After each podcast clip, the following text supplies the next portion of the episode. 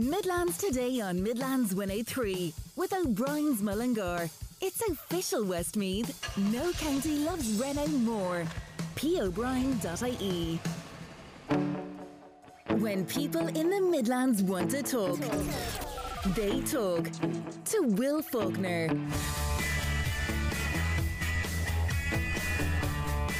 Well, good morning. A nice sunny start to the day in many parts of the Midlands.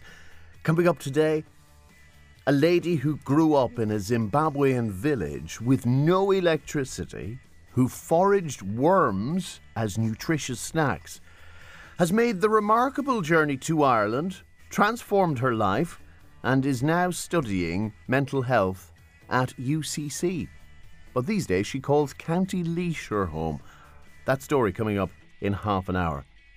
Also, today, teachers are the latest group to complain about the cost of living. So, what do they want the government to do? What size of paycheck are they asking for in advance? Everybody's looking for a pay rise from the boss at the moment. So, what sort of number have they put on it? And a little bit later, Health Matters, a chance to pick the brain of another expert today.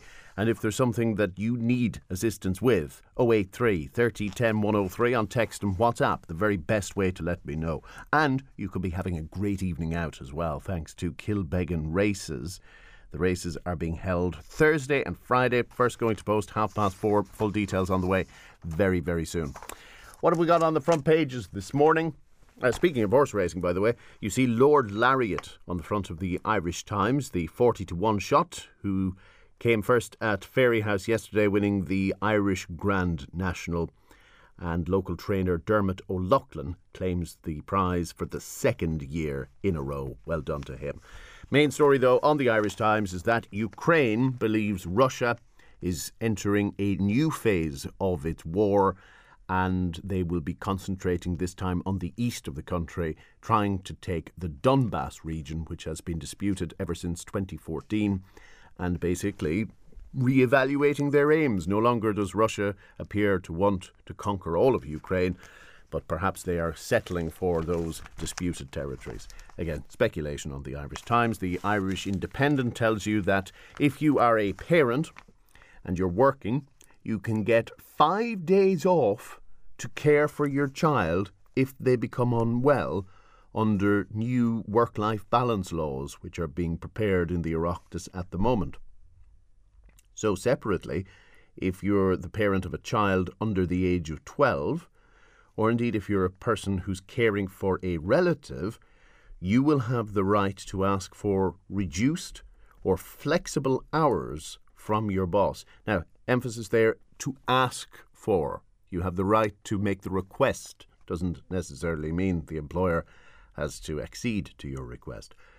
But the bottom line is laws are being strengthened in favour of workers having more options if personal circumstances mean you need to be at home more. That's on the front of the Irish Independent. Now, inside the papers today, um, yes, teachers are warning of a serious erosion in their standard of living. And this is the time of year when the teaching conferences are held, and they will be in person for the first time since 2019. And top of the agenda, the spiralling cost of living.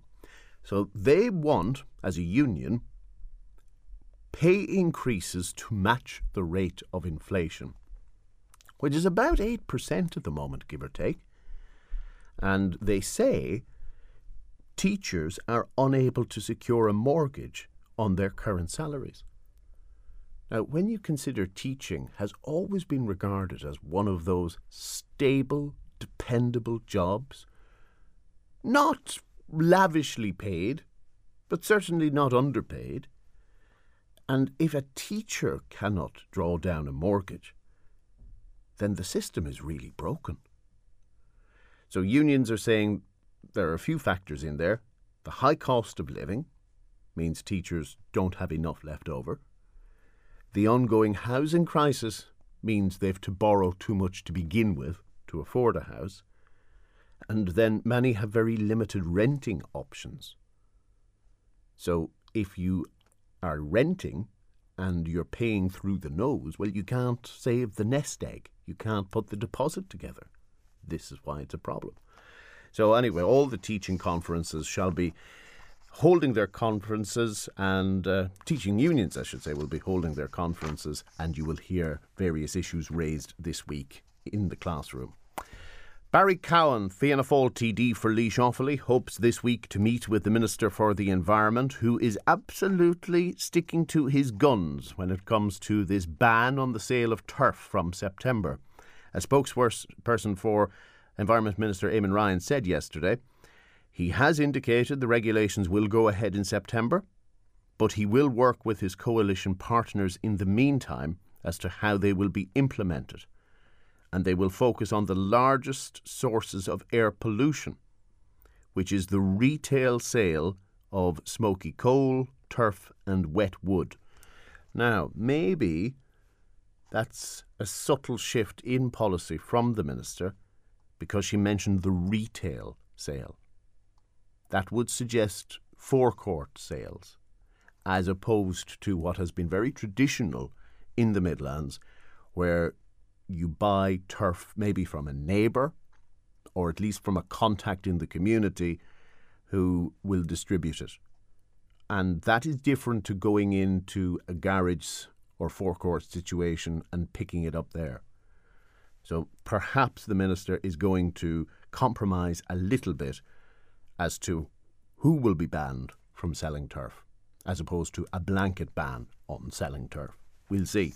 That's in the Irish Times if you want to read it. Micheál Martin looks like he will be staying on as Fianna Fáil leader after he steps down as Taoiseach, because only a year ago, when Fianna Fáil was polling so poorly, and when his own approval rating wasn't great, the consensus was that as soon as he would hand over the reins to Leo Varadkar, then the knives would come out and his TDs would have rid of him. But according to some soundings, again taken by the Irish Times, Micheál Martin may not lead Fianna Fáil into the next general election in 2025. That's still an open question. But they seem content to leave him in situ, at least for the moment.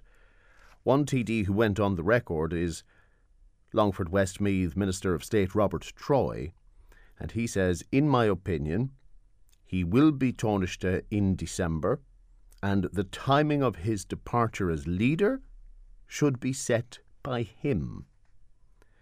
Now, there are others, again unnamed, who say he is in his 12th year as leader. He will be Taoiseach, uh, but there needs to be an orderly transition before the election. Micheál Martin has suggested himself he would lead Fianna Fáil into the next election, but I suspect that's probably to save face. If he were to concede that he's not going to lead them into the next election. He will be a lame duck leader, and nobody wants to be in that situation. A new variant of COVID 19 has been discovered. This one seems to be a hybrid of the BA1 Omicron variant, which first reared its head in December. BA2 emerged a little bit more after that, about four or five weeks after that, a more transmissible version. And the latest is Omicron XE. These are like iPhones. All these different designations after each variant. The Omicron XE apparently is 30% more transmissible again. But thankfully, and touchwood now, based on all the evidence so far, it doesn't appear to be any more deadly than the previous strains of Omicron. Professor Kingston Mills from Trinity College, he's a Mullingar man, he says there have been a series of new variants to emerge in India, and they've had 6 million cases there in April alone. So it's a bit of a melting pot for new, slightly different versions of the virus to emerge. And he reckons current vaccines will probably be perfectly effective against it. So, not a bad news story by any measure. Very sad story, though, highlighted in many of the tabloids today. Cristiano Ronaldo is mourning after his girlfriend Georgina gave birth to twins, but alas, one of them has not survived. The little boy died shortly after his girlfriend gave birth. and he talks about an angel uh, who tragically passed away.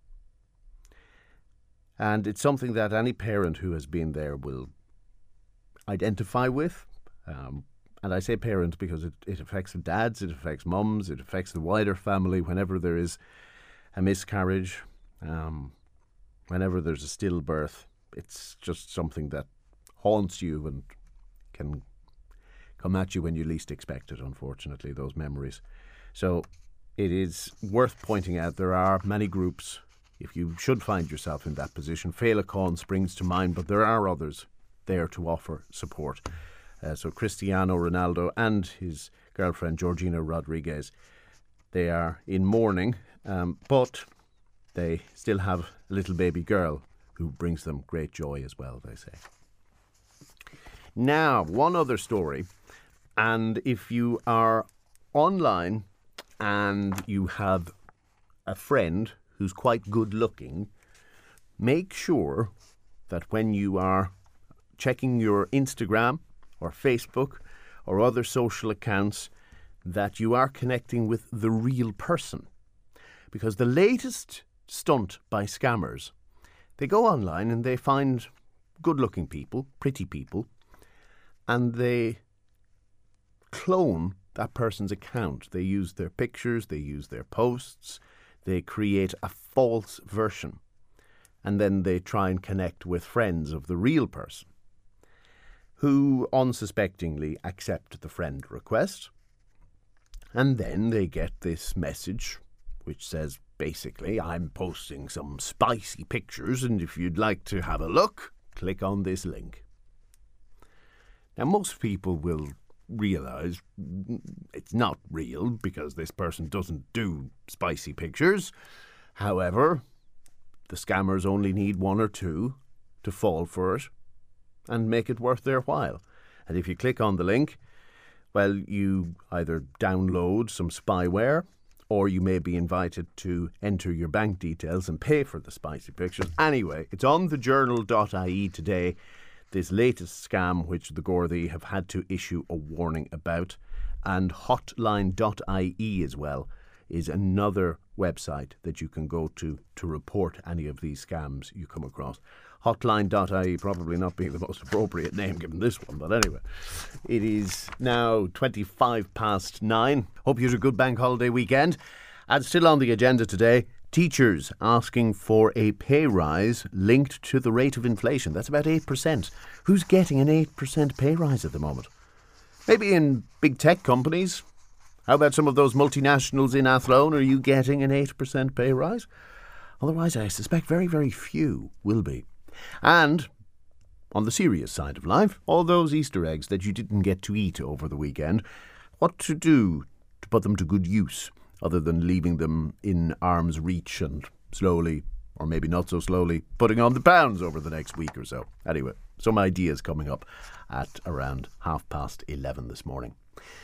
Now, a lady who grew up in a Zimbabwean village with no electricity, who foraged worms as nutritious snacks, is now studying mental health nursing in University College Cork, and she calls County Laois her home.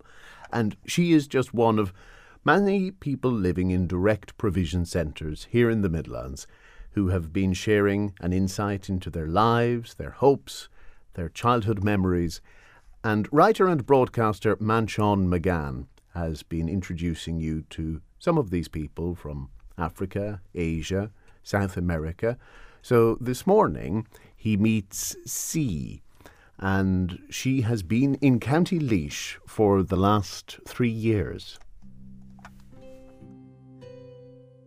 Welcome to Home Stories, where we explore the lives of Ireland's newest residents who've arrived from Africa, Asia, and South America and are currently passing through the direct provision system.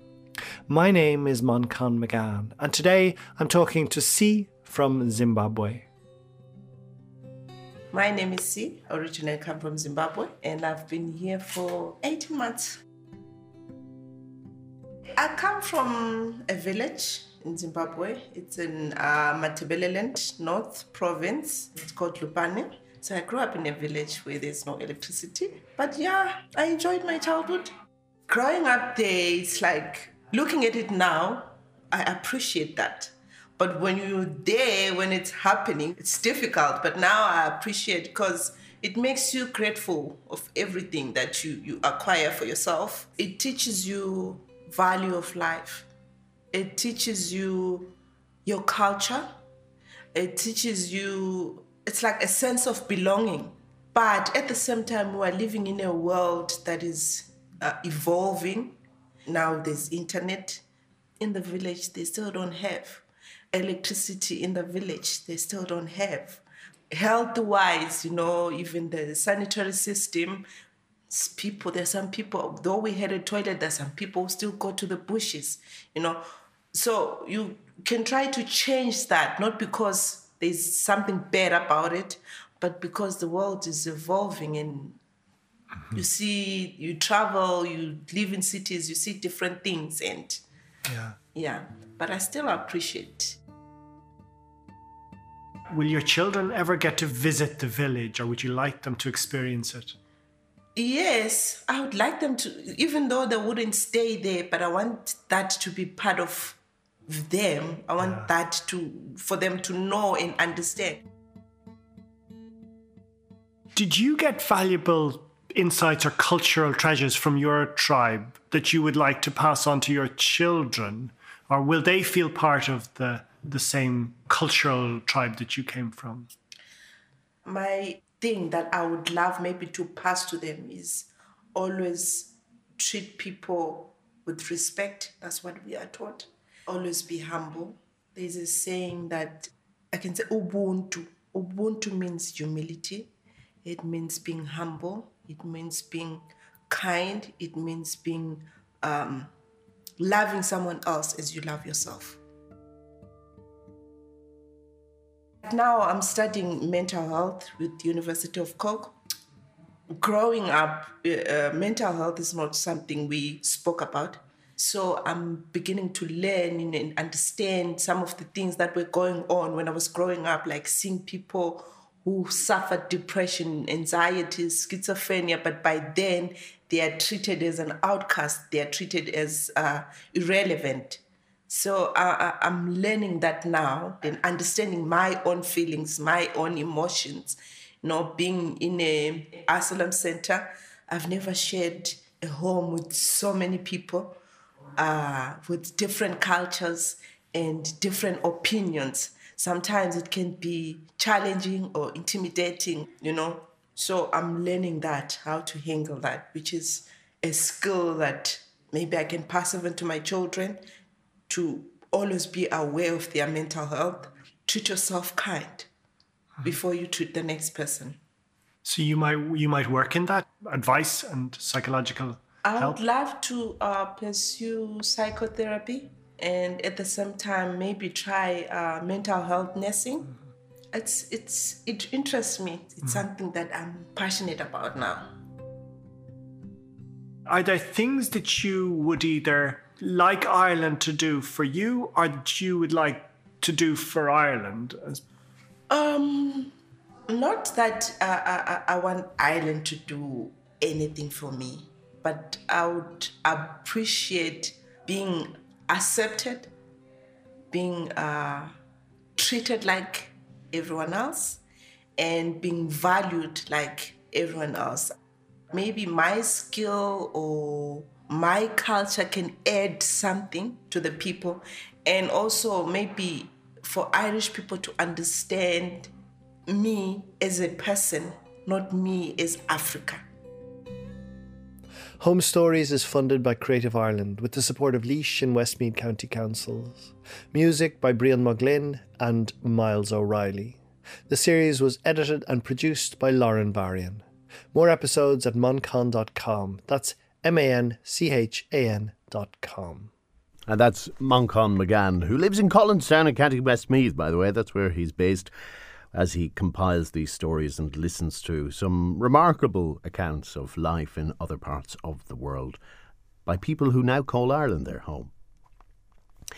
The AA has been in touch. That's the Automobile Association, by the way, as opposed to the other AA.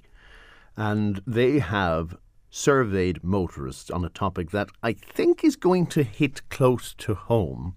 Certainly in some parts of the Midlands, if you are living near bog roads, those roads that are on unstable surfaces. I'll tell you exactly what the survey says after these. So, the Automobile Association has asked motorists if they have had their car damaged by a pothole, and certainly in the Midlands, I would suspect the answer would be far more than the national average, which, for the record, is 16%, saying yes, in the last 12 months there has been damage caused by the craters that we find on so many of our roads. For instance, of those who had damage, 6 out of 10 resulted in a tyre puncture.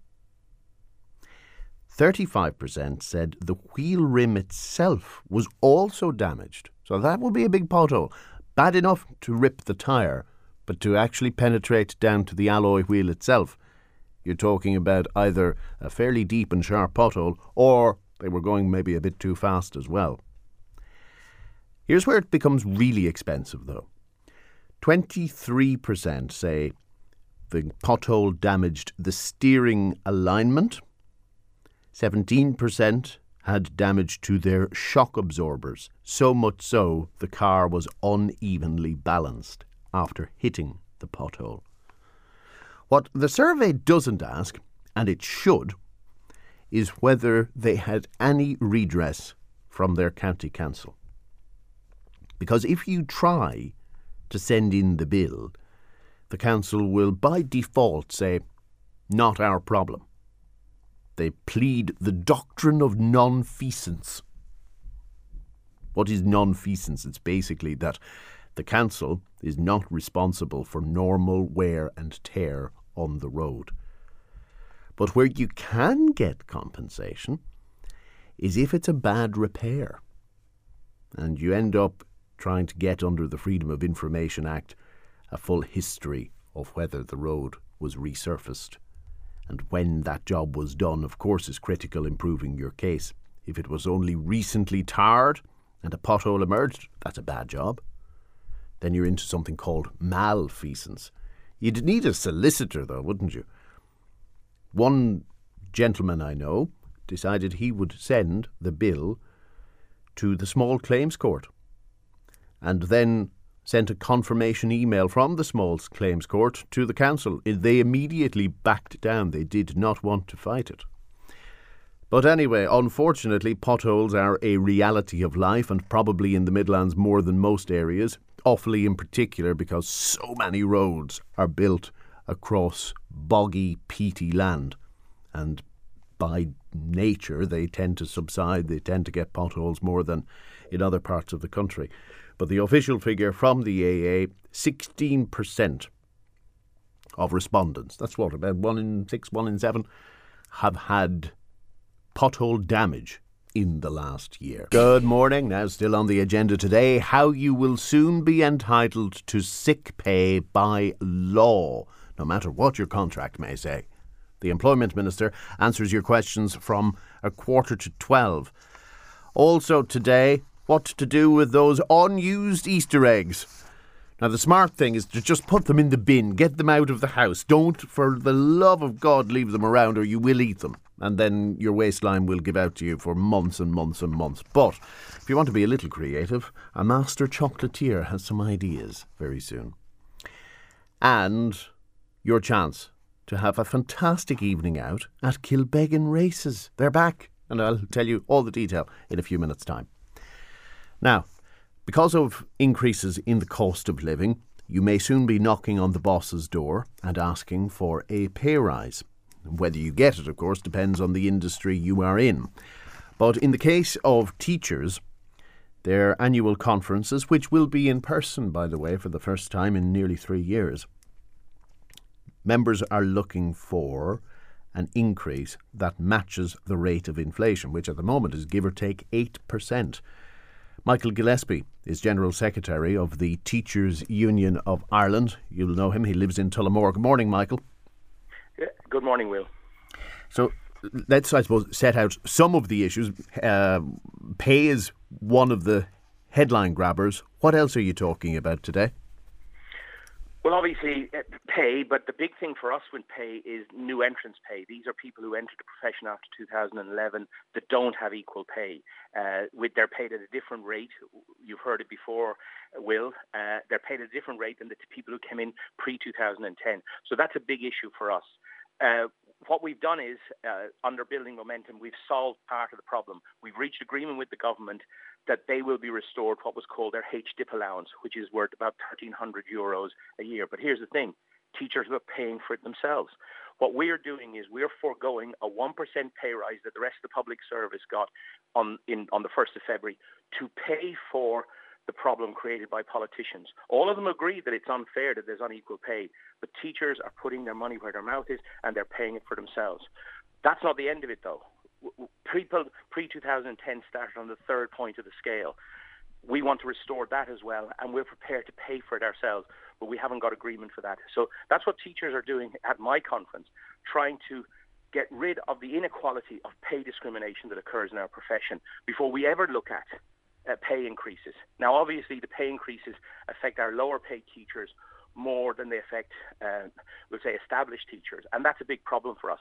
This is supply led inflation that people are talking about. It's in energy, fuel, even food. We haven't experienced this for decades. So this is causing problems. And we in Tullamore, as you know, have an awful lot of people who moved to Tullamore because there was affordable rents. But now they can't afford to put fuel in their cars to travel inside the M50 to work. And that's not just teachers, that's a lot of people working in Dublin. So, you know, this is going to be a major issue going forward.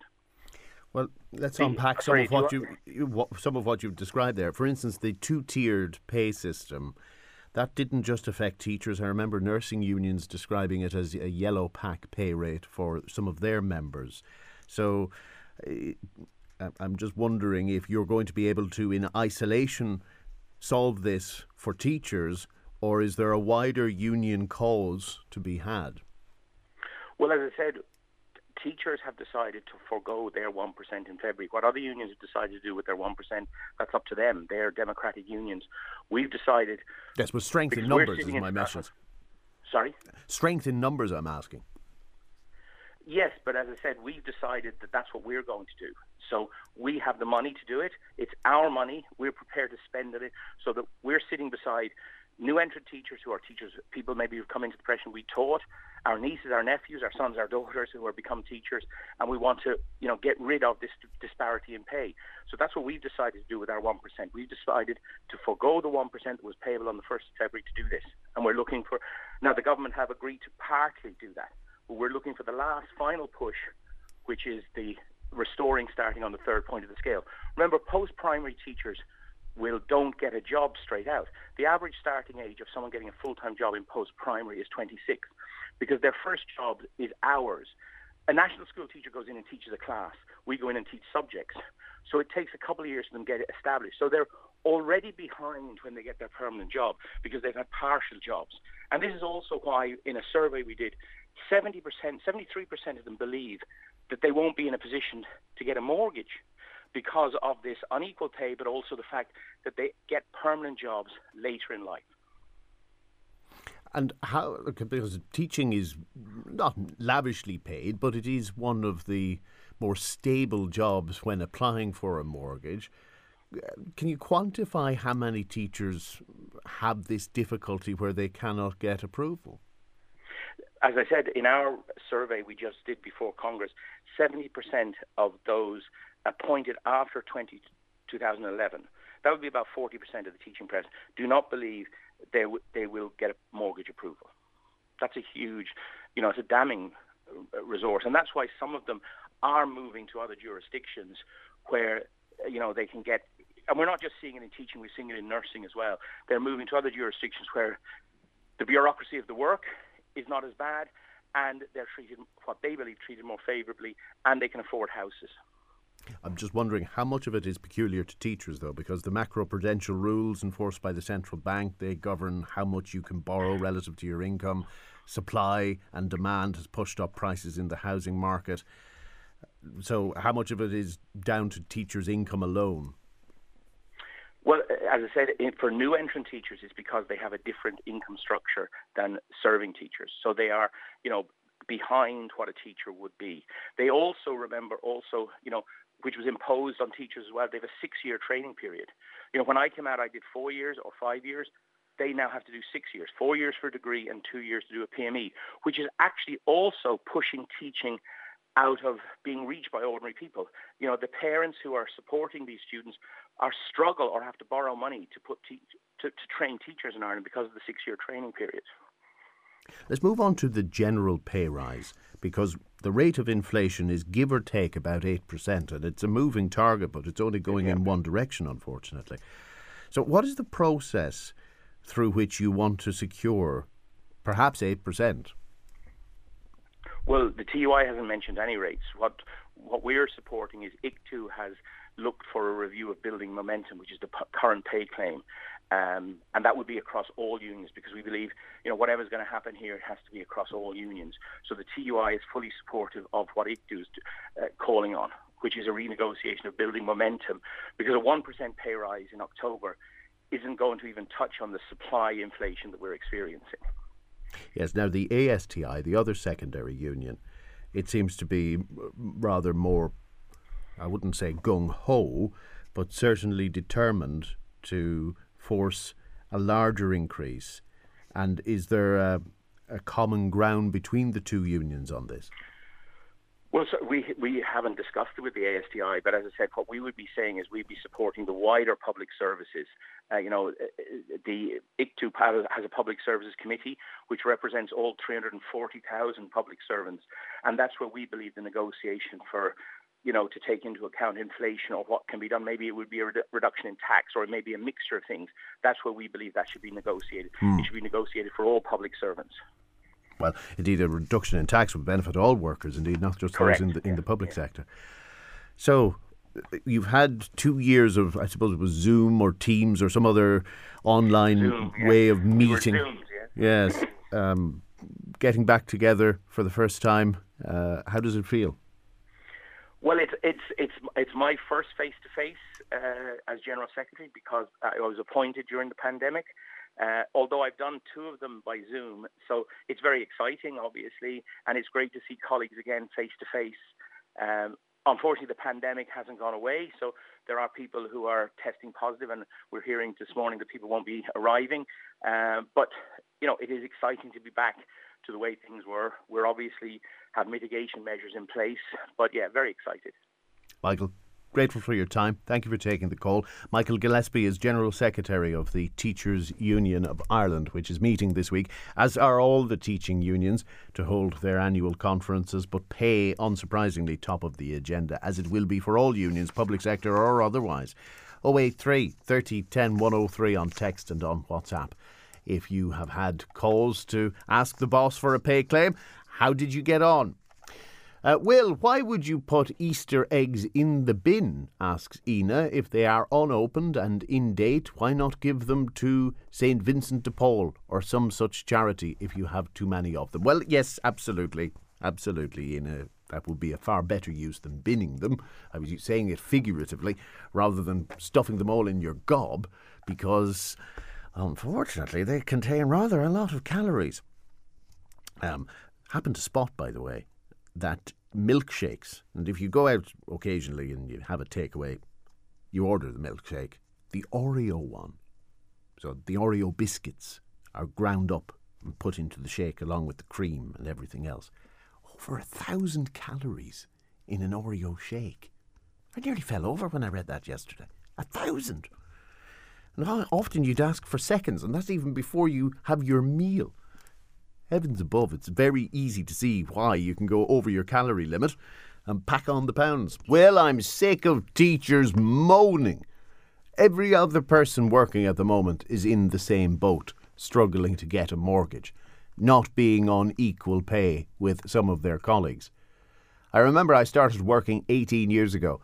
I didn't walk into a job and get the same pay as people who were there years. I had to prove myself. Teachers are no different. Well, it's worth pointing out teachers starting out are not on the same pay as somebody who's there 10 years, but they have increments. So each year they get an increase, and length of service eventually rewards them with quite a considerable premium over a new entrant. But what they're arguing is that those who were hired after 2011 are on a lower scale, even after increments, than some of their colleagues who were hired previously. Another caller says, Will teachers are at it again, always complaining about something. What about people on much lower incomes than teaching, who are rearing families, whose costs have gone up? Tell teachers to try and survive on a low income because they are very well paid relative to many. And if they're not happy, they can stay at home, they can claim social welfare, says Mary in Birr. And by the way, a lot of parents, she says, have to get grinds for their children in exam classes, and if teachers were up to the job and so good, how come this is happening? And a final message from Gerard Will teachers make me sick if they cannot afford to go to work? They get paid for Easter holidays, for summer holidays, for Christmas holidays, and very often they bring their own families into teaching if there's a vacancy. Gerard says he's on 203 euro a week having to keep a car on the road, and he finds teachers to be quite greedy by comparison. Now, here's a message from Dave who says his friend has a license to use in Ireland a new machine that fixes potholes, and it is quite commonly used in other countries.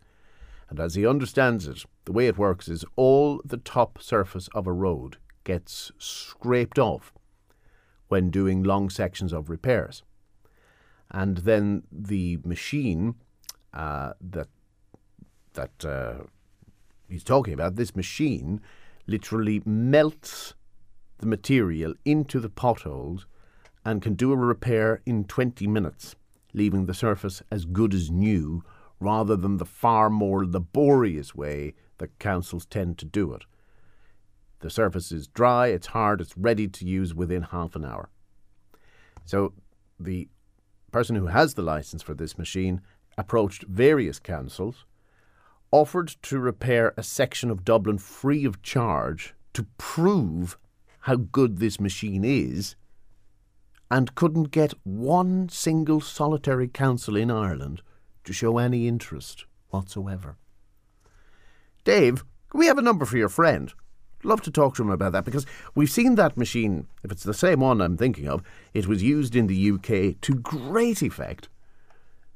And I'm wondering again, councils tend to be very slow moving in their thinking. Is it a budget issue? If they have to budget, well, over a certain cost, they have to advertise for tender. And they have to just go through this glacially slow process to do anything it can be really frustrating. Really, really can. But we'd love to talk to your friend, Dave. And if an accident were to happen on a road where the markings are invisible or faded, who is then responsible? asks a listener on text. And I don't know the answer, I'm not a solicitor, but my limited understanding is that if a council has taken no action to repair a road, or in this case, to mark fresh lines, then they're not liable. They actually are not liable. It's only if they do a repair and do it badly that you can end up suing them, which seems just bizarre. Anyway, let's move on to a slightly different issue. The Health Service Executive has confirmed that a mental health unit in County Laois is to be moved over 60 kilometres away. Erkina House is in Rathdowney. Twelve people live there, and it's no longer considered suitable by contemporary standards, according to the HSE. So they are going to transfer the residents and the staff to a newly purchased building called Silver Lodge. But it's in Tullamore at a considerable distance. And the local Sinn Féin TD, Brian Stanley, says he is strongly opposed to this. Erkina House is the gold standard in mental health care, he says. And the amount of disruption to the people living there by moving 60 kilometres is just unnecessary, he feels. Well, it's a blow to the Laois. It's a bigger blow for the for the residents of, of Urton House. Uh, it's been home to 12 people. Uh, it's also a blow for the staff are working there locally in Urton House. It's an excellent facility.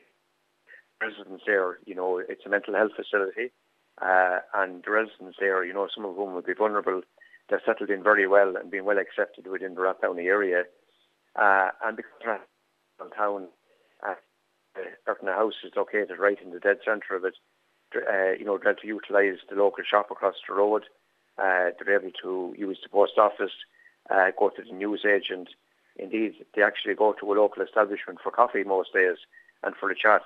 So they have a high level of uh, independence, you know, when all is considered. And that's due to the flow and it's due to the good staff in Urton House. The other party affected here, of course, acutely will be the will be the staff. Uh, the staff, uh, if the staff have to move to Tullamore from Rathdowney to Arden Road in Tullamore, is over 67 kilometres. Uh, obviously, that's that's unreasonable to expect them to travel that distance over and back. Um, some of them who are, are healthcare assistants and don't even have their own transport, you know, to move them out of it at this stage would be an awful, it would be a terrible shame for that to happen. There, there are lovely gardens and lovely surroundings in Erkina House, um, and I think that the uh, the closure will affect affect the residents profoundly. Uh, will completely discommode staff, uh, many of whom have been there right throughout the over the over the past two decades since it opened in 1996, and indeed it's going to be a loss to the town of Rathdowney and South Laois.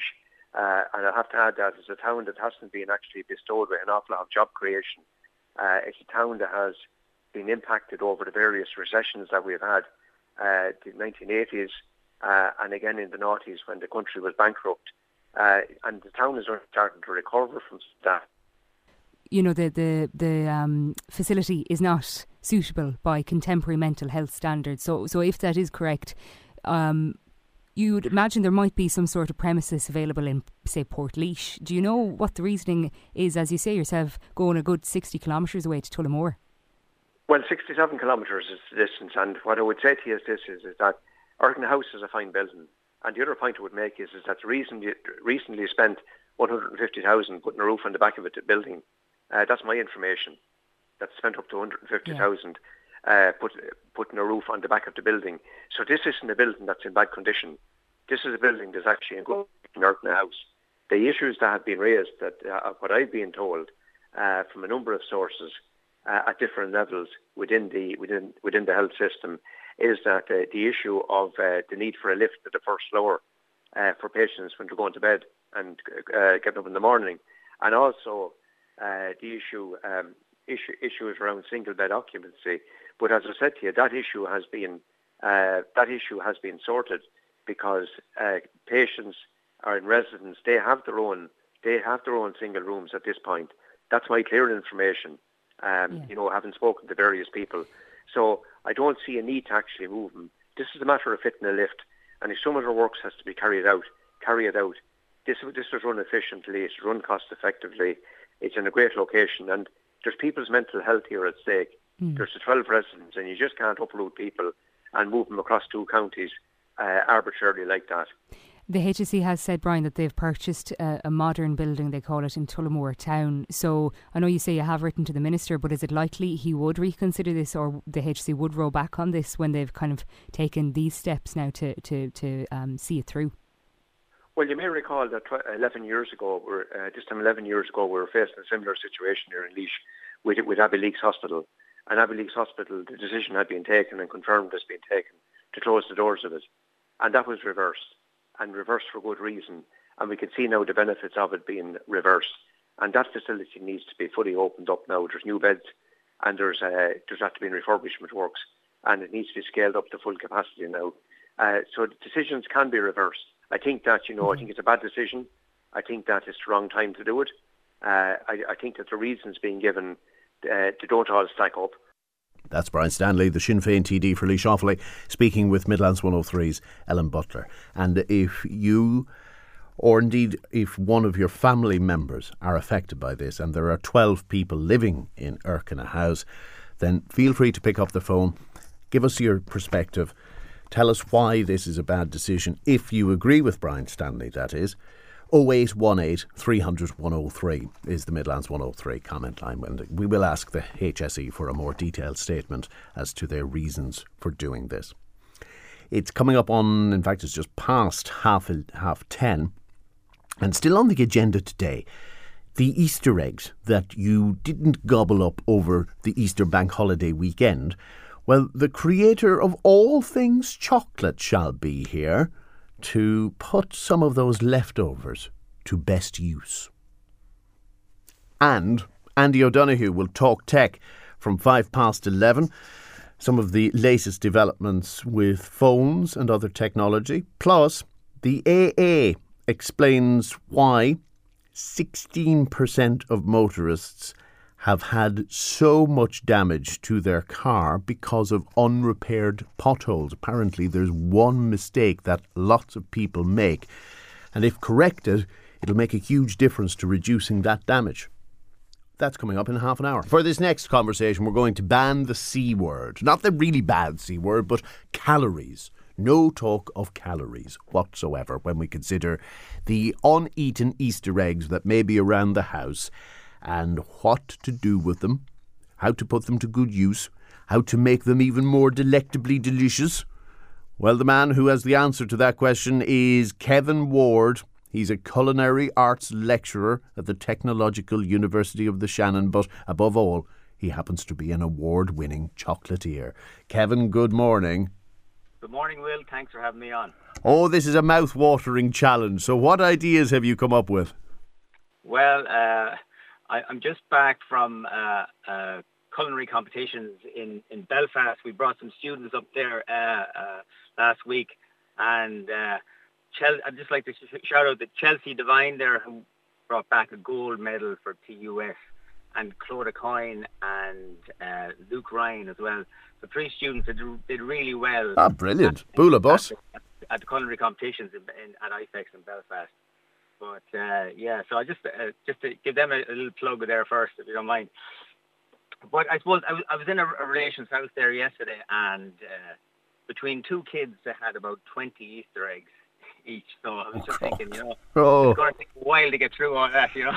yes, you can just imagine the rocket fuel. They'd be like ping pong balls bouncing off the wall, hyper. Yeah, yeah, yeah. But uh, I've got a, a, couple of nice recipes here for you. I'm not going to give you the the ingredient, the, the exact ingredients. I'm going to put them up on the TUS Athlone Culinary Arts Instagram page, if that's okay. And uh, I'll just go through the method here with you. All right. Well, in general terms, take us through it. Okay. So we've got uh, an Easter egg uh, rocky road. Everyone loves a rocky road, don't they? So what you need is uh, unsalted butter, uh, lots of milk chocolate Easter eggs chopped up into small pieces, any kind of um, uh, chopped nuts, toasted nuts, uh, jelly babies, uh, marshmallows, or anything like that, and some cream.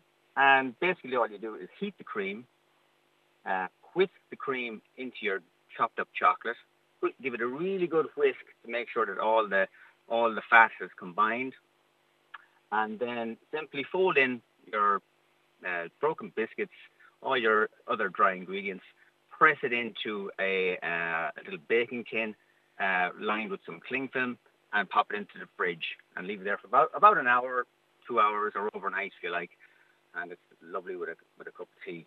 Absolutely. Now, I know I said I wouldn't mention calories, but I'm just thinking that's going to pack a punch, isn't it? Well, it is. I mean, if you well, if you're going to be eating chocolate, you're, as you said, you can forget about the c word. Uh, again, everything in moderation. That's that's the way to do it. Yes. Well, don't do it by half measures. yeah, yeah. Uh, then we've got um, an Easter egg brownie.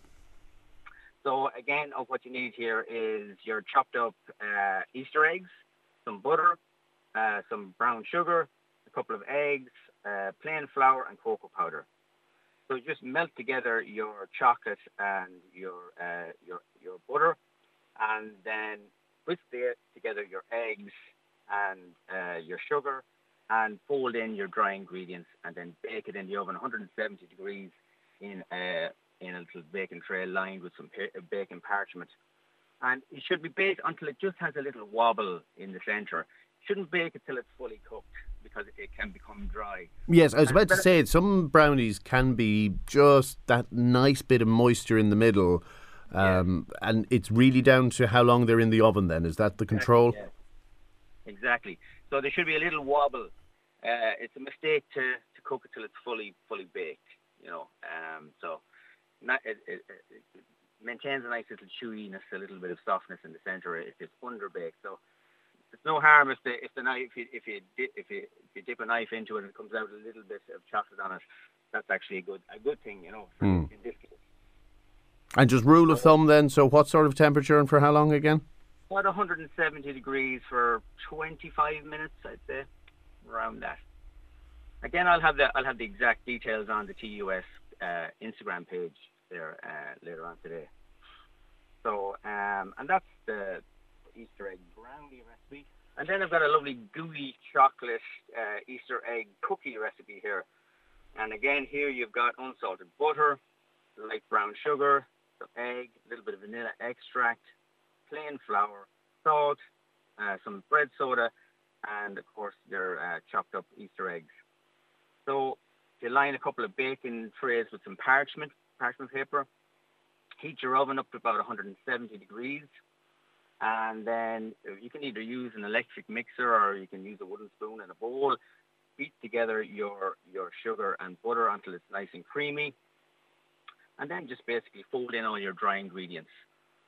Make it into an, a nice smooth uh, dough. And then you can scoop it out with a, an ice cream scooper and uh, space them out on your bake on your baking trays. Give, leave a nice bit of space between them because they will spread out in the oven and they could stick together. So leave a nice couple of inches between each one, uh, maybe about five centimeters. Flatten them slightly, and then take your your chunks of Easter egg and push as many chunks as you like into, into the into the balls of dough.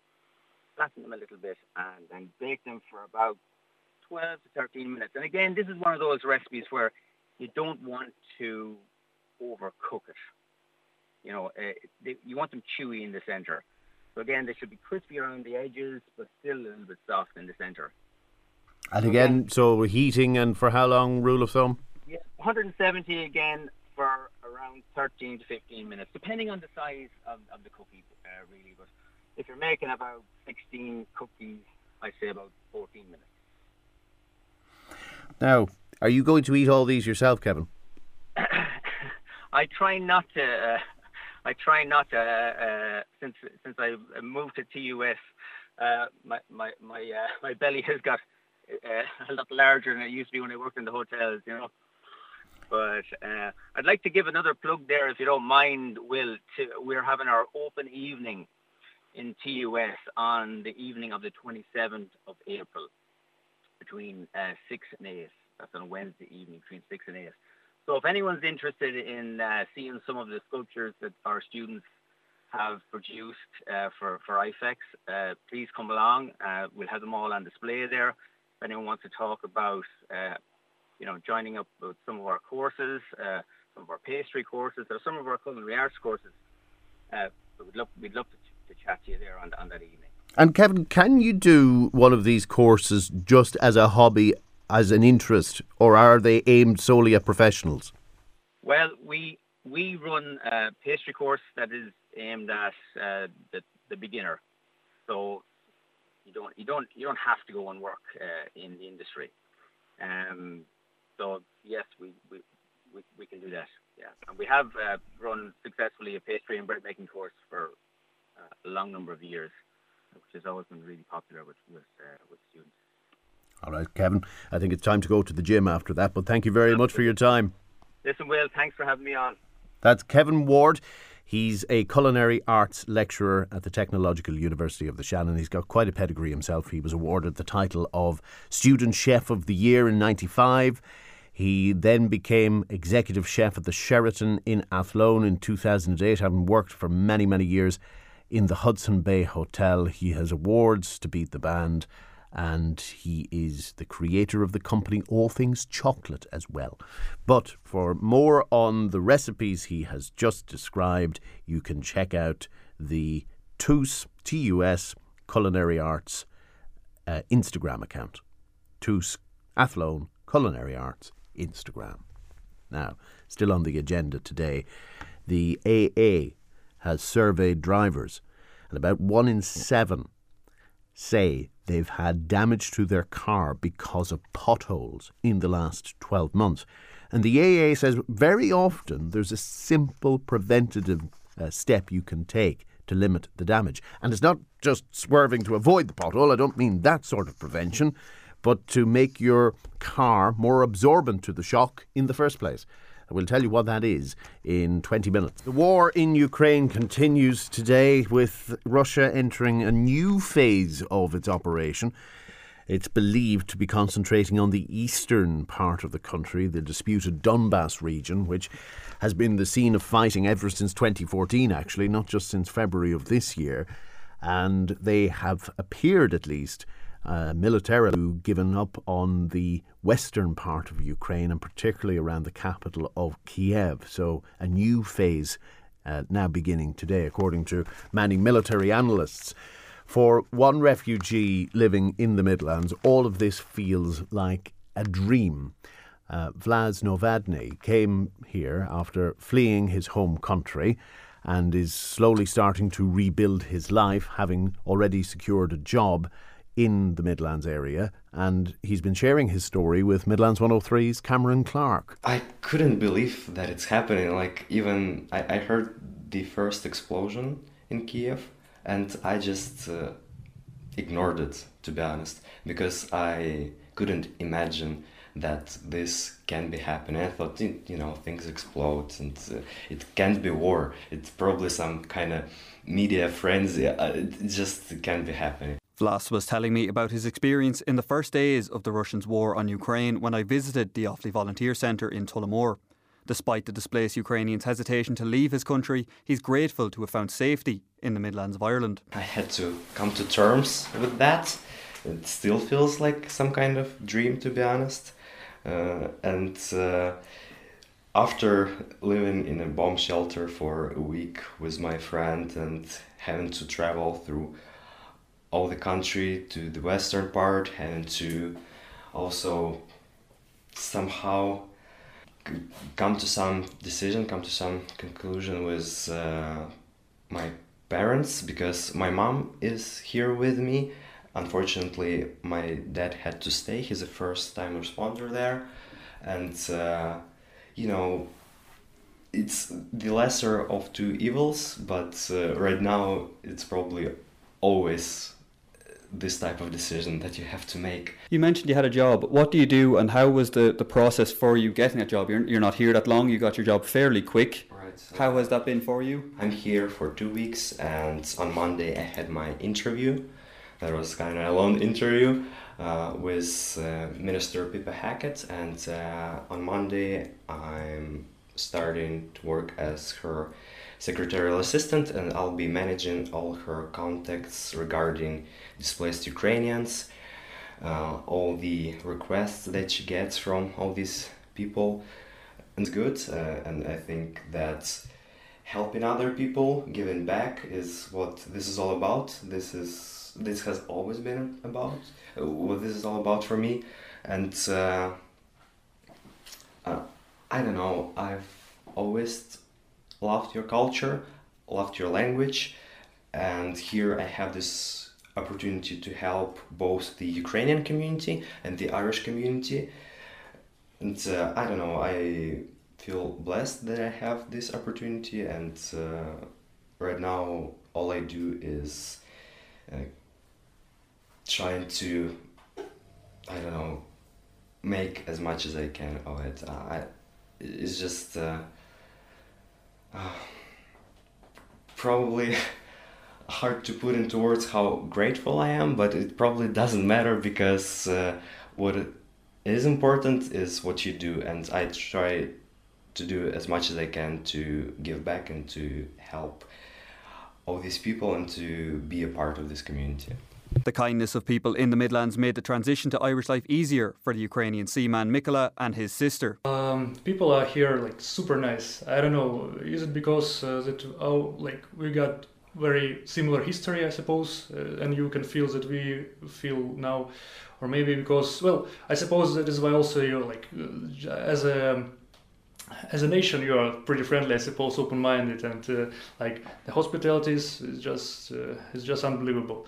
Uh, like first, uh, I've been here like uh, for a week and a half, I think, and uh, well, I mm, because thanks to Vlas, I um, got to know that there is a Fales volunteer center, and I went here like almost right away because at once, I mean, because well, I don't I don't do have spare time. And and I saw that a lot of uh, Ukrainian people do not speak English so good, so uh, yeah, they need help for sure. My sister also find a job uh, as an interpreter. She's pretty good with English. like sure, her English is pretty good. Actually, thanks to Vlas, he helped us to find a job. Like, um, so yeah, I suppose everything is fine now and uh, everybody is like settled. So yeah, she'll stay here for some time until uh, everything will be finished and like our country will be free. Manager at Offaly Volunteer Centre, Deirdre Fox, can't believe the support they've received for the displaced Ukrainians. Oh gosh, I couldn't even begin to tell you the amount of support that we've received here, Cameron. Um, I suppose build it and they will come. And in fairness, that has happened in in Offaly because we have a hub in Tullamore and now in Birr and the generosity of the people in County Offaly is absolutely incredible. Um, so I suppose just to put things into perspective, we offer very soft supports here in the hub in that um, we provide just the first of things that people might require when they're arriving in the town, wherever they are staying, whether it's in Irish families who have been excellent, or if it's in um, in the Central Hotel or in the Outer Pursuit Centre. So basic things, as somebody said to me, lose your suitcase on, on your way to ho- on your holidays, and that's what people want. They need pajamas, they need socks, toothpaste, toothbrush, body wash, feminine products, um, and for the people that have small children, then obviously it's baby care, nappies, um, things that we all take for granted, Sudocrem, all of that. So we have received it in abundance. Now, just to put it again into perspective, um, the Central Hotel put out a call for donations and they were inundated. Sudan born Norel had been in Ukraine for six years when the war broke out and was bounced around before he landed in the Midlands. For me, actually, um, I, I, Ireland was very welcoming. The Irish people was like surprisingly welcoming for me. I mean, I was in Germany before I came here. Uh, I found it very difficult to integrate there. Um, well, people there was also like polite. I had to meet many and organizations and everything but you know the system there and um, the, the the the the local how to say uh, the offices the local offices uh, like taking very long time to issue any type of documents. Uh, here in Ireland uh, as I'm not I don't have an Ukrainian uh, passport uh, they in the beginning in the in the in the airport they asked me like why she, why I didn't go back to my country. So anyway, uh, but generally they didn't uh, ex- exclude me and uh, they helped me with everything I need. Uh, it was it was much easier and faster. That's why I mean I understand that I have the ability to continue my studies here in Ireland. So yeah, so far so good I can say. And to talk a bit about Irish lifestyle, how has your living situation been here? Do you feel comfortable? Wow, uh, I, honestly, yeah. I mean, uh, it was surprising me that people are greeting each other here. I mean, this remind me of my uh, home country. I mean, I have been to many countries, but I haven't been greeted in the street before, like in Ireland. So that's that's let me feel that I'm really welcomed and uh, people are really nice and uh, they help me with everything I need. So yeah, that's helped me in the integration and helped me to be a part of the community and help in like help others as well. You see, when when you get help, it's easy for you to give it back to someone else, and this is what uh, I'm thank I'm thankful for the uh, for the Irish community here. And that's Vlas Novedny, who now lives in the Midlands and is originally from Ukraine. Good morning. Now, still on the agenda, you'll soon be entitled to sick pay by law. Doesn't matter what your contract says or whether the boss wants to play ball or not. It will be the law, and the employment minister will be here in around 40 minutes to answer your questions about it. Now, one question that many in the tech world have been asking over recent weeks is why does the world's richest man wish to own Twitter? And it looks like he's not going to get his way without a fight because the board of the company is resisting a takeover by Elon Musk, who you may know from Tesla and various other enterprises over the years. Now, this is where we're going to begin our review of the world of tech with Andy O'Donoghue from redcert.com. Morning, Andy. Morning, Will. Let's start with Elon Musk's perspective. Why does he want to buy Twitter? It's a great question, Will, and nobody is quite sure, although there are a number of theories. For instance, Elon has described himself as a free speech absolutist. So the idea that I think he's been a little bit ruffled by some of the, um, I suppose, inhibitions placed on people posting on Twitter. Elon Musk doesn't like that. He thinks that everybody should be able to say what they want when they want, and he pretty much does that. And um, so, is it because he's a free speech absolutist, or is it because he's bored? Well, and Tesla are doing particularly well. They're having an incredible run over the last uh, couple of years. The company's doing remarkably well.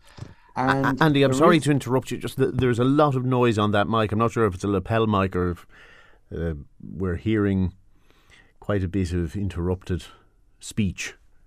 Are you able to do something there and come back to us? I think that has that improved it. Yes, yes. So he's a free speech advocate he's a free speech ab- advocate. And so that may be, I suppose, his prime motivation. However, it's also speculated that he may just be bored, Will. Tesla is doing exceptionally well and have been doing great for the last few years. And Elon Musk is genuinely distracted by new businesses. He launched Starlink, which is the satellite broadband company, the boring company. He's drilling holes under Los Angeles. Neuralink. Did he actually call it the boring company? It it is called the Boring Company, and um, and, and, they've they've uh, you know when you think of people usually issue or produce merchandise, T-shirts and hats, the Boring Company produced a, a, a flamethrower as one piece of their uh, merchandise. Uh, he is a remarkable character. Let's not forget that he is the world's richest man with a fortune of around three hundred billion dollars, and so buying Twitter doesn't sound like a huge proposition for him, although he may not have the cash to do it, but he initially acquired a stake, about 9.2%, and it looked like he was going to be appointed to the board. The Twitter board were uneasy about this. And then Elon Musk, it turns out, has issued a full sort of takeover plan. And the board are very unhappy. Well, considering nearly everything else he has touched has turned to gold, why would the board of Twitter be unhappy? Well, one of the one of the uh, reasons may be, as he tweeted over the weekend, that if he does buy Twitter, the salary for board members will be zero, and um, that currently amounts to about three million dollars a year. So for for part time jobs, the Twitter board earn sort of two hundred and fifty thousand dollars a year or more. Elon Musk, it looks like, has a plan to cut out the payment to the board. And um, apparently, uh, employees are also very nervous, and there have been meetings and a lot of internal discussion. But w- what was fascinating, Will, on I think it was Sunday evening, Jack Dorsey, who of course who was the former CEO and one of the founders of Twitter, also criticized Twitter's board in a number of tweets on Sunday night. And uh, you know, it's hard to see Jack Dorsey and Elon Musk being aligned on this. Jack Dorsey still owns, I think, about two and a half percent of Twitter, but it does appear that um, Elon has started sort of uh, he started the train moving because last week another firm. Um, another firm, Thoma Bravo, said that they were considering a bid for Twitter also. Twitter share price has gone up Um, every, you know, people who use Twitter are sort of excited by this. But what it would mean is Twitter would probably look very different. We may see an edit button. Um, Donald Trump may return to the platform. Elon Musk will, who knows what he's going to do next. Well, maybe he is in it for a genuine investment because while you mentioned correctly the price has gone up because of this interest from Elon and others, it's still a long way from its peak of $80 per share. It's only 48 now. He's offering 54. Could he just be chasing a bargain? Yeah, he might be chasing a bargain, but you know, in, in the tech world, Twitter is an underperformer. And it, it is one of those companies that punches above its weight because it has nothing like the reach that Facebook or Instagram or, say, WhatsApp have as social platforms and utilities. Twitter is used by a lot of people in the media and a lot of people in the public eye and um, you, it just hasn't grown will in the way that the other social media sites have and so twitter shareholders may be looking at this thinking well you know if you have a good chunk of your pension or your company's investments are in twitter they may be looking thinking well elon musk could perhaps double the value of this company given his track record and everything else that he's done mm. All right, let's talk about other values going up. And inflation is the big story of the time in everything, not just fuel, not just food. But consider your iPhone or general gadgetry and where the metals come from and the contribution of Russia to the commodities market. What are we likely to see in tech pricing because of the war in Ukraine, Andy? Oh, it's it's it's very it's going to be a very challenging time um, globally for inflation. For you know, we all we we've heard the coverage about inflation and price rises in Europe and around the world.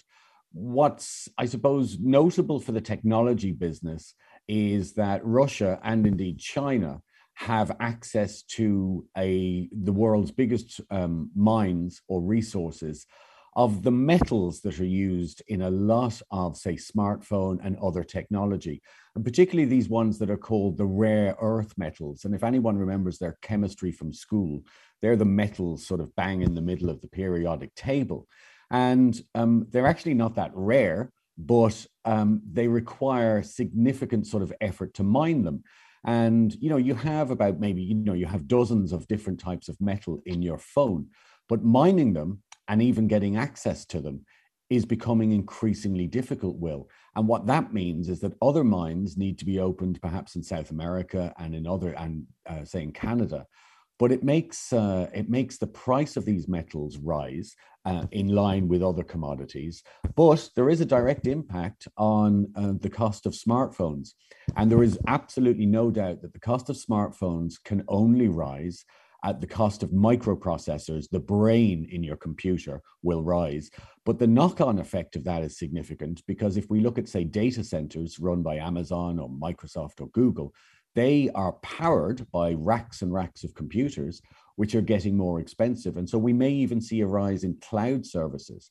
Um, or in other services, we've already seen a price rise for Netflix this year.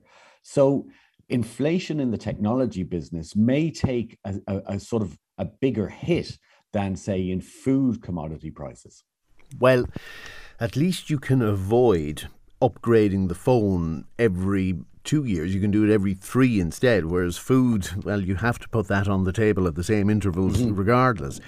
Uh, one other potential impact then would be in electric vehicles, and there are many policies trying to drive us into more and more electric cars between now and 2030.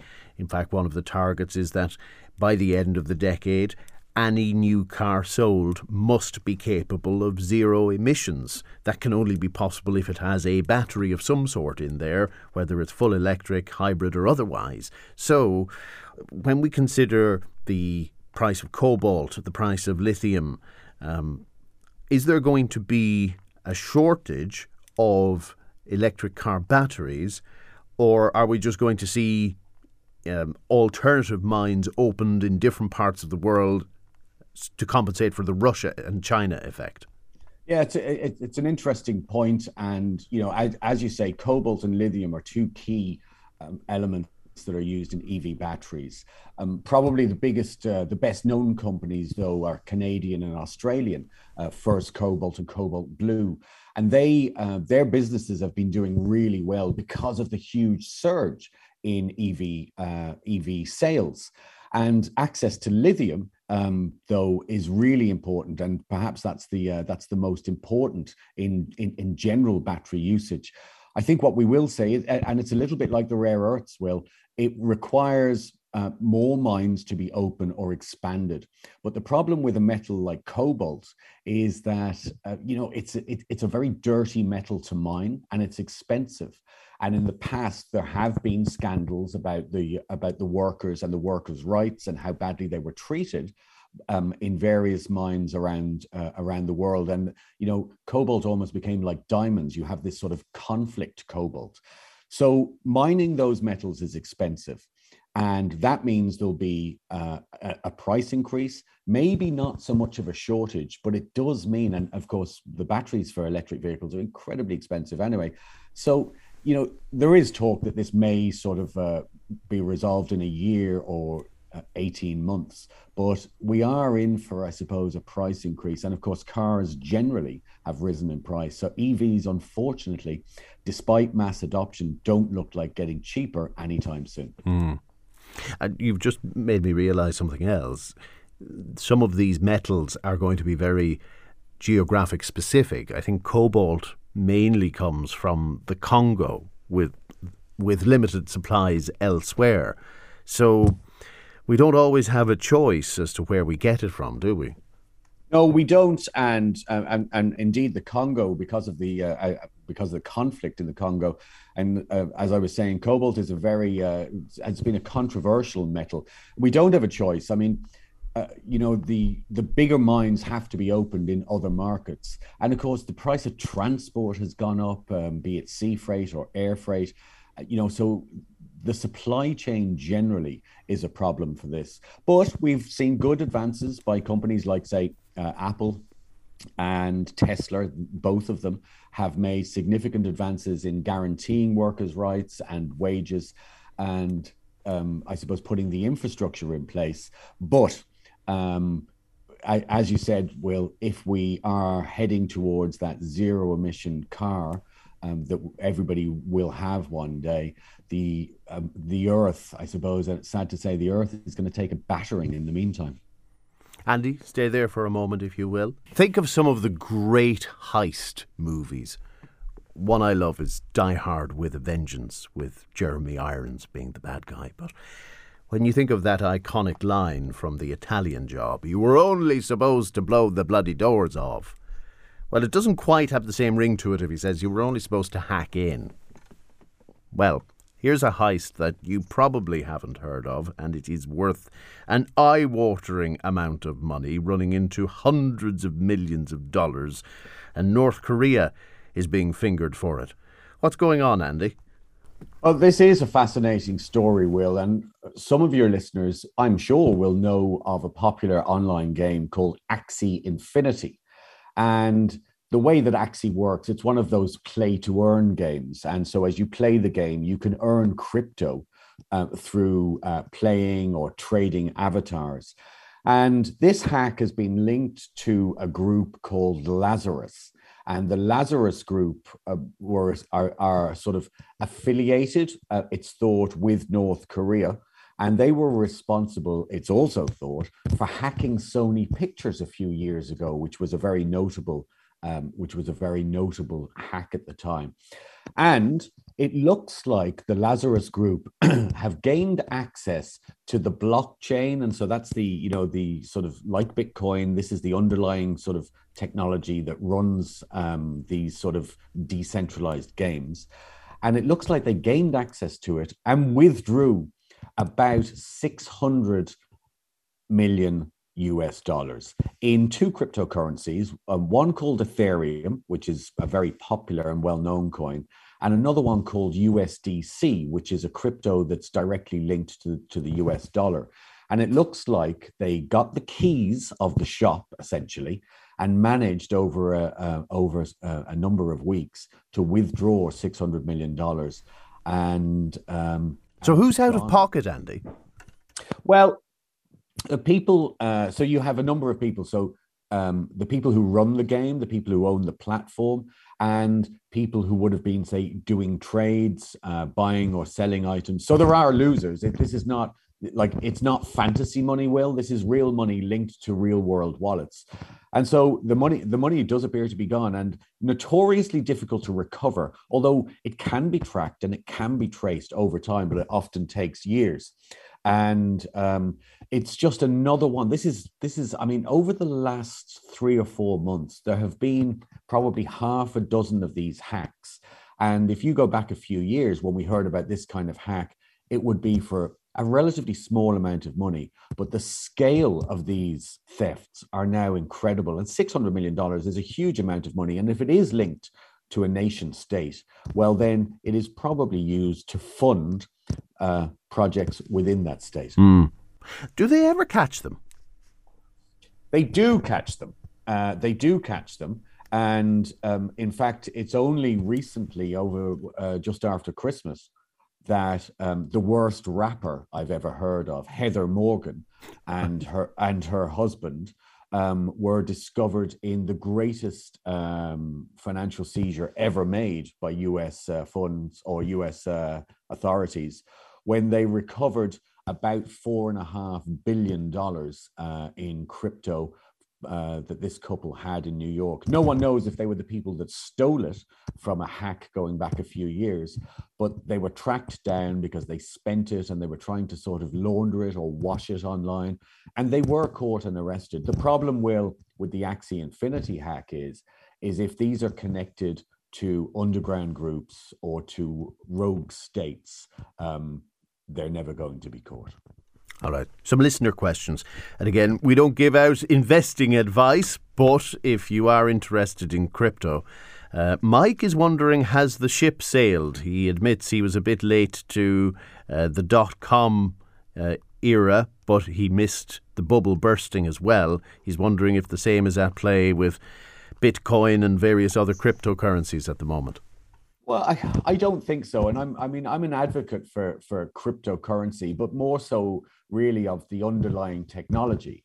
And it's allowing people to build really interesting um, financial uh, projects and also it's great for artists you know with the nfts that we've spoken about um, and cryptocurrency is the method that all of these things are paid for i wouldn't recommend cryptocurrency as an investment but um, there are companies who do it and there are companies listed on the stock exchanges around the world and that's what they do so i wouldn't give mike advice but I would say that crypto is here to stay, and there's some there's some really really good benefits for us as consumers and for society uh, that will come from crypto. Okay, next one is from Imelda, who's going away on holidays soon, and she's wondering: is there an intelligent gadget she can buy to switch on and off the lights?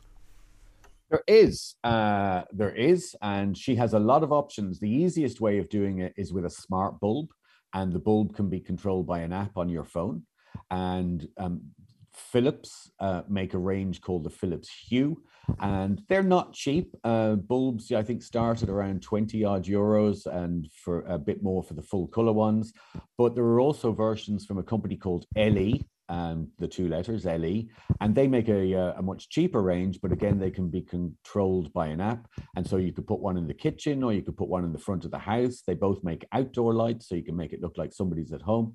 And um, a simple search for smart light bulb will get Imelda started.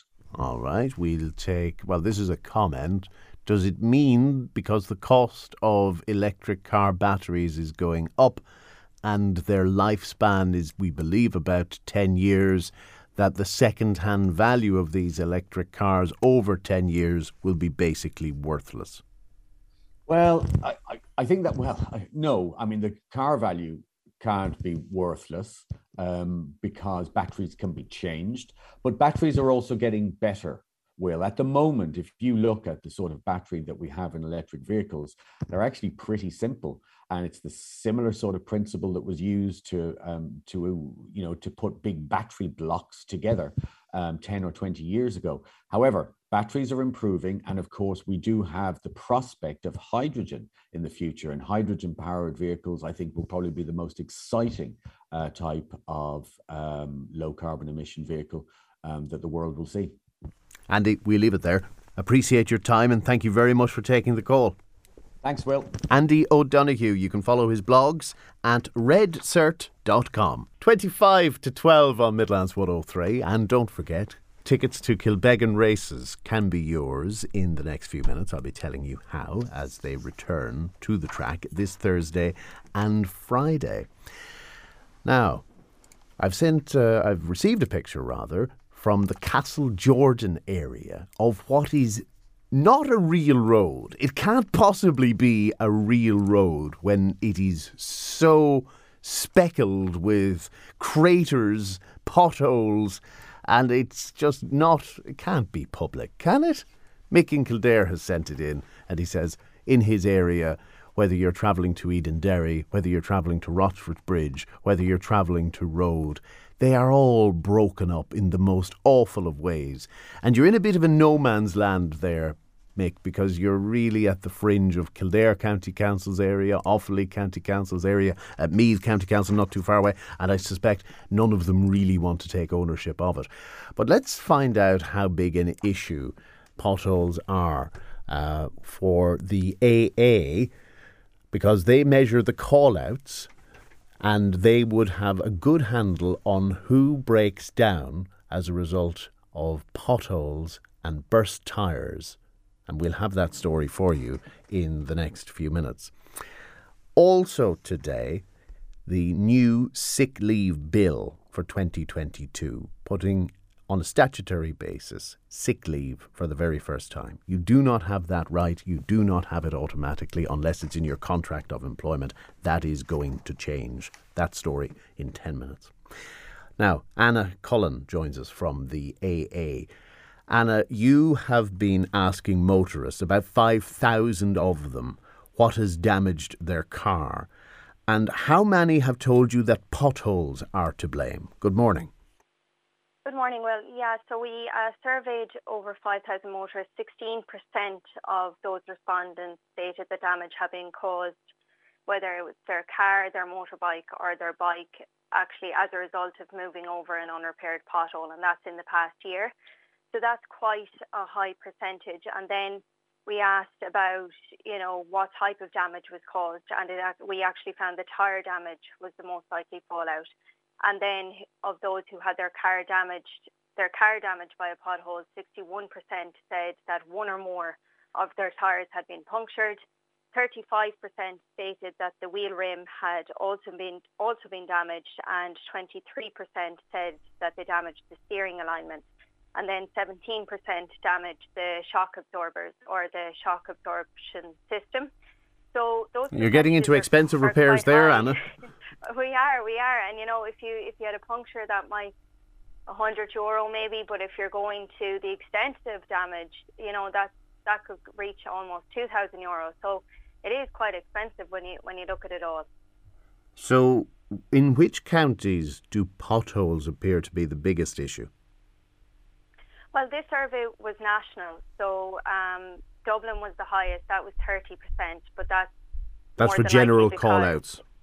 Yeah, well, that was our um, the respondents, but the call outs from AA, they attended over 37,500 call outs to tyre related issues, and the highest number was, you know, in, in Dublin, Cork, and Westmeath was actually in one of those, um, in the top counties for the call outs there, and Westmeath actually, and Offaly 2% in the survey. The majority of, they were in, they reported you know, they were in the top, sorry, the top 15 so counties that reported the highest number of um, issues with potholes. Unsurprisingly, I suppose, considering most of the, well, not most of, but a lot of roads in those counties are built across bogs. They are prone to subsidence, so potholes are going to be more of an issue there than perhaps in some other counties, albeit in Dublin you're probably having the highest number because there's the highest number of motorists. Uh, Westmeath would be overrepresented when you consider the population of that county. What is your advice to minimise the damage that a pothole may do, or is there anything other than trying to avoid it in the first place that will make a substantial difference? Well, look, the main thing is to slow down. Like I'm in, I'm in Tipperary. There's, I live in quite a rural area. The roads are very narrow where I am. So sometimes it is actually impossible to avoid the potholes. So to keep damage to a minimum, you know, slow down is the main thing. But our patrol team also says that you should maintain full air pressure in all your tyres. That's really important. And then if you are travelling with other vehicles on the road, just leave plenty of space between yourself and the vehicle in front of you. And as I said, if you're not in a position to avoid it, then just slow down because if you hit the pothole at speed, that will actually increase the chance of damage to your tires, your wheels, shocks, you know, and so on. So that's the main thing. And then when you are driving and if you do hit it, just hold the steering wheel firmly to avoid losing control. And when you hit it, don't brake when you're directly over a pothole because that actually causes the car's weight to shift to the front of the wheel and then that can actually increase damage from the impact. And also, you know, it, it has rained here where I am anyway over the last few days. So just be wary of potholes that are filled with water because they actually might be deeper than they look. That actually happened myself. I was actually cycling, didn't see the pothole, thought it was a puddle, went straight in and over the handlebars. So quite dangerous. So just be really wary of potholes that are filled with water, whether you're driving, cycling, or whatever. Well, I lost a rear tyre two weeks ago from that very issue of a pothole being disguised in a puddle. And uh, you just have to remind me, actually, Tom Darcy, if you're listening, Tom, I will drop the money to you. I still owe him for the tyre two weeks on. No, is there anything, no, no. a few listeners always ask this, and, and I know the answer is, is somewhat vague, but if your local authority failed to fill in a pothole, can you try and get money out of them? Well, look, there's I, I, I have been asked a few questions about about this and who's liable and, and all of that. Now, the first thing that I would say, the advice that we gave is always report the pothole when you see it and don't assume that somebody else is going to do it. If you hit it or if you see it and if it's safe for you to do that, take a picture of the pothole, take a picture of the damage so that you have that. Go on the County Council's website and report this. Because if County Councils don't know about the pothole, at all and they don't repair them or attempt to, then they're not liable. So that's why it is important to report potholes when you see or if you if they inflict damage to your vehicle. If the council attempted to repair or did repair but they didn't do the job well and the pothole reappeared or you know, you know the way potholes that might start out small and then, you know, all of a sudden they're they're massive. So if they get they wor- if they get worse then they may be liable because but as long as they do the work in a way that's not negligent, then you can't really look for any compensation for any damage done. You know, and you'll also have to prove that the pothole caused it, that the repairs that you're having to pay for were specifically caused by your impact with the pothole. Um, you know, so that's why it's important to report these things and take pictures and, and keep a keep a note of what has happened. But you will need dogged determination very often to push it through. Uh, so, yeah, a lot of people may walk away, but others on principle will fight. And certainly when you're paying so much road tax, a lot of people are inclined to do the latter. Anna, thanks very much for taking us through the survey. Thanks a million. Anna Cullen from AA Ireland. The junior business minister will be here in a few minutes because the cabinet has approved a new law granting you sick pay for the very first time in Ireland. Some employers, to be fair, have a policy in place already, but they're not obliged to. Not yet. But that's changing. If you work in the public sector, the chances are you get some sort of sick pay cover. And in multinationals as well, it's quite common that a certain number of days a year will be given to you at full salary, even if you're too sick to come to work. But more generally in the private sector, cover is very much hit and miss. So a new law will change that. It's called the Sick Leave Bill, and it has just been approved by Cabinet. and once it passes through the Oireachtas, you will have the right to paid sick leave for the first time.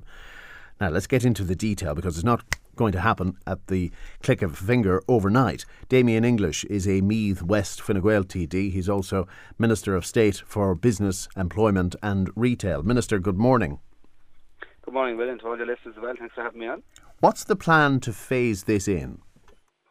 Uh, it'll be phased in from this year, probably either over the summer or probably at later in the autumn. And it'll begin this year uh, for us uh, for up to three days. And by 2024, it'll be five days leave. And in 2025, it'll be seven days and will finally become 10 days in 2026.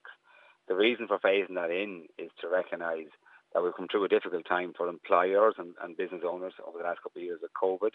But recognising we're also at a difficult trading time in relation to what's happening in Ukraine uh, with the war there as well. So it's a difficult time for employers. So we need to phase this in uh, to give them time to accommodate this and to absorb this into their wage bill because it does come at an increased cost to business. It's a it's a major benefit to employees and it's necessary and it's the right thing to do. But it's also right to, to, to balance it and bring it in, phase it in gently as well. Uh, will you, at the start, you were right to say that a number of employers already have some sort of schemes in place, and um, some very attractive ones, and it varies different businesses many of the small business community look after their staff extremely well and have a kind of a flexible ad hoc arrangement. But this is to put in legislation now that everybody, no matter where you're working, is entitled to statutory sick leave days, beginning at three a year and working up to the 10 as I just referenced as well. Well, are you going to get full pay though, or will it be at a reduced rate? Uh, it depends on what sector you're in. Uh, at the moment, it's, it's capped at 110 euro per day uh, which is about 70% of the national average wage. The national average wage is just under 800 euro uh, a week, which equates to about 110 a day, and we're uh, sorry a little bit less than 110. So it's, about 70% of that brings it to 110. And again, it's recognising um, that an employer also has to has to replace their staff and find somebody else to do that work as well. So the, the employer has to pay out on the sick leave as well as pay somebody else to do the work. So it's you know you always love these things to be higher and at full rate, but we have to try to get that balance right.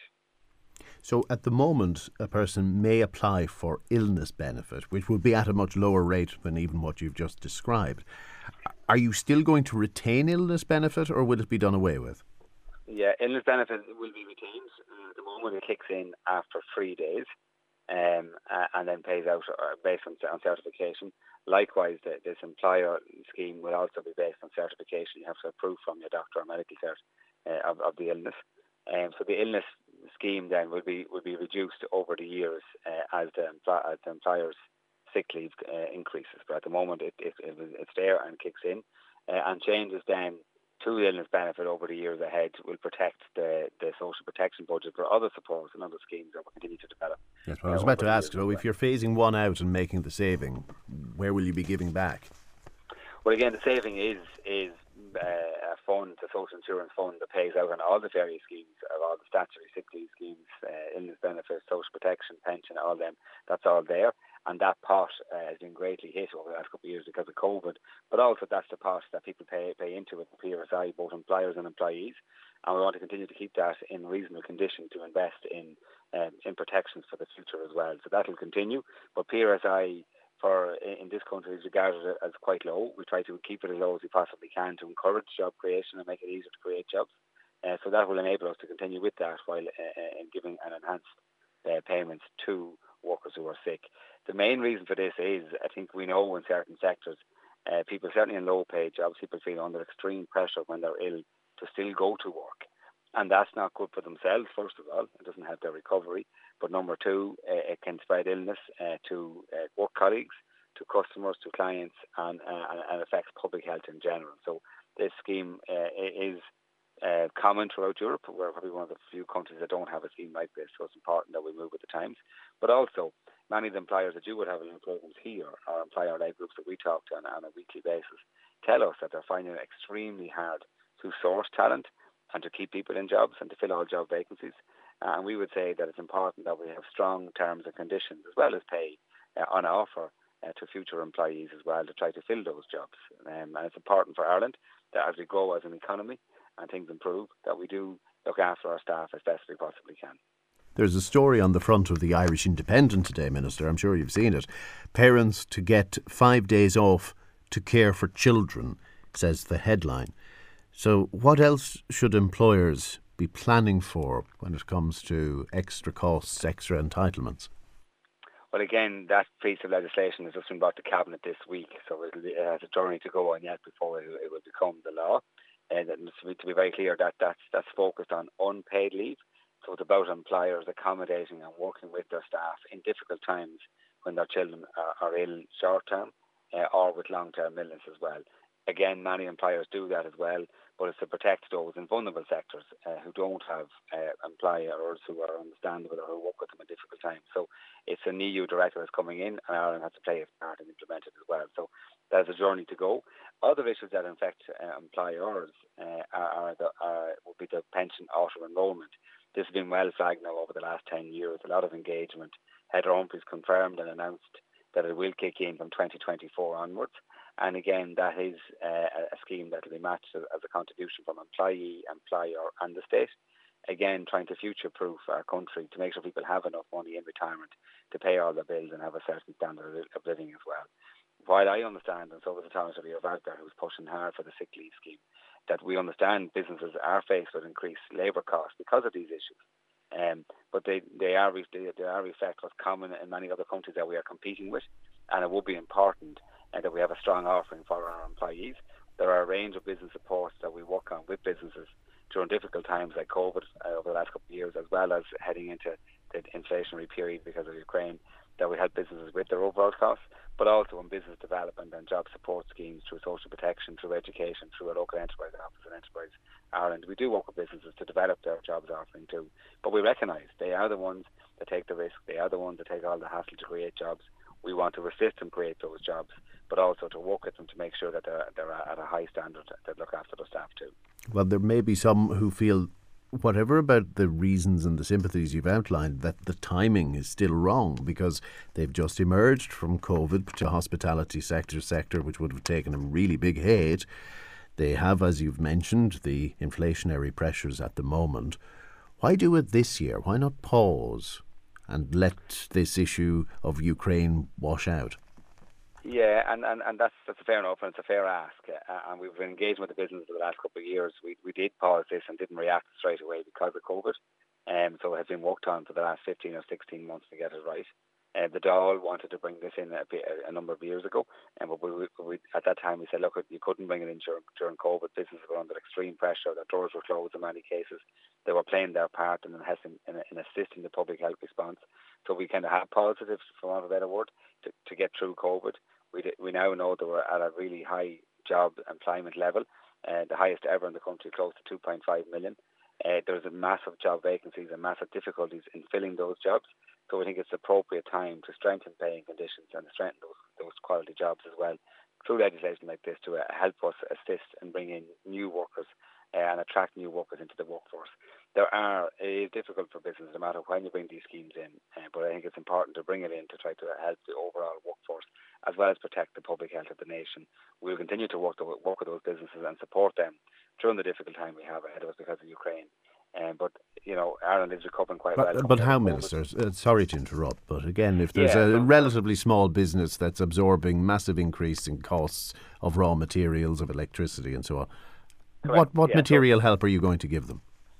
So there's a, there's a, there's a range of schemes there that are still oh, still there since COVID as well in relation to tax tax housing, uh, subsidies towards employing people off the live register, uh, training subsidies in conjunction with education training boards, higher education system, and Skillnets again to assist businesses uh, and, uh, upskill their staff, attracting new staff.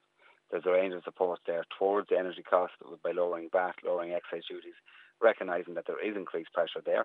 But there's also a number of supports on offer through the local enterprise office, and I'm meeting some of them this week again, who are working directly with businesses uh, in supporting soft soft supports through online trading vouchers, through training, uh, through Go Green, through lean development, which will help reduce the cost, as well as development grants towards different parts of your business. So there are a range of supports there.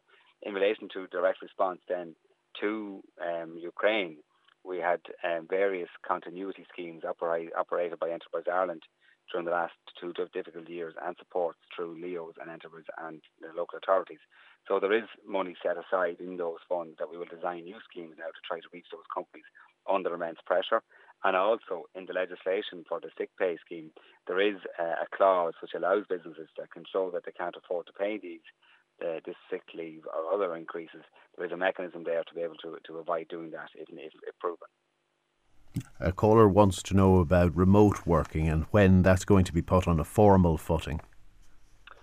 Uh, the legislation is working its way through the houses. I, we expect to see it on a formal footing late autumn uh, uh, or, early January. Again, we're on a journey here with, with, a lot of businesses trying to accommodate their staff and trying to do the right thing anyway.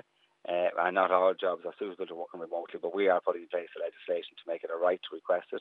We are supporting businesses who want to make that possible, as well as increase support across the different budgets at budget time to assist people working from home. So, uh, and you'll see the development in the remote working spaces, in hubs and so on. So there's a lot happening in this space, but it will take a bit of time for all this to settle down. And what we want is that remote working become, becomes a permanent feature uh, of the Irish employment, uh, Irish employment uh, scenario.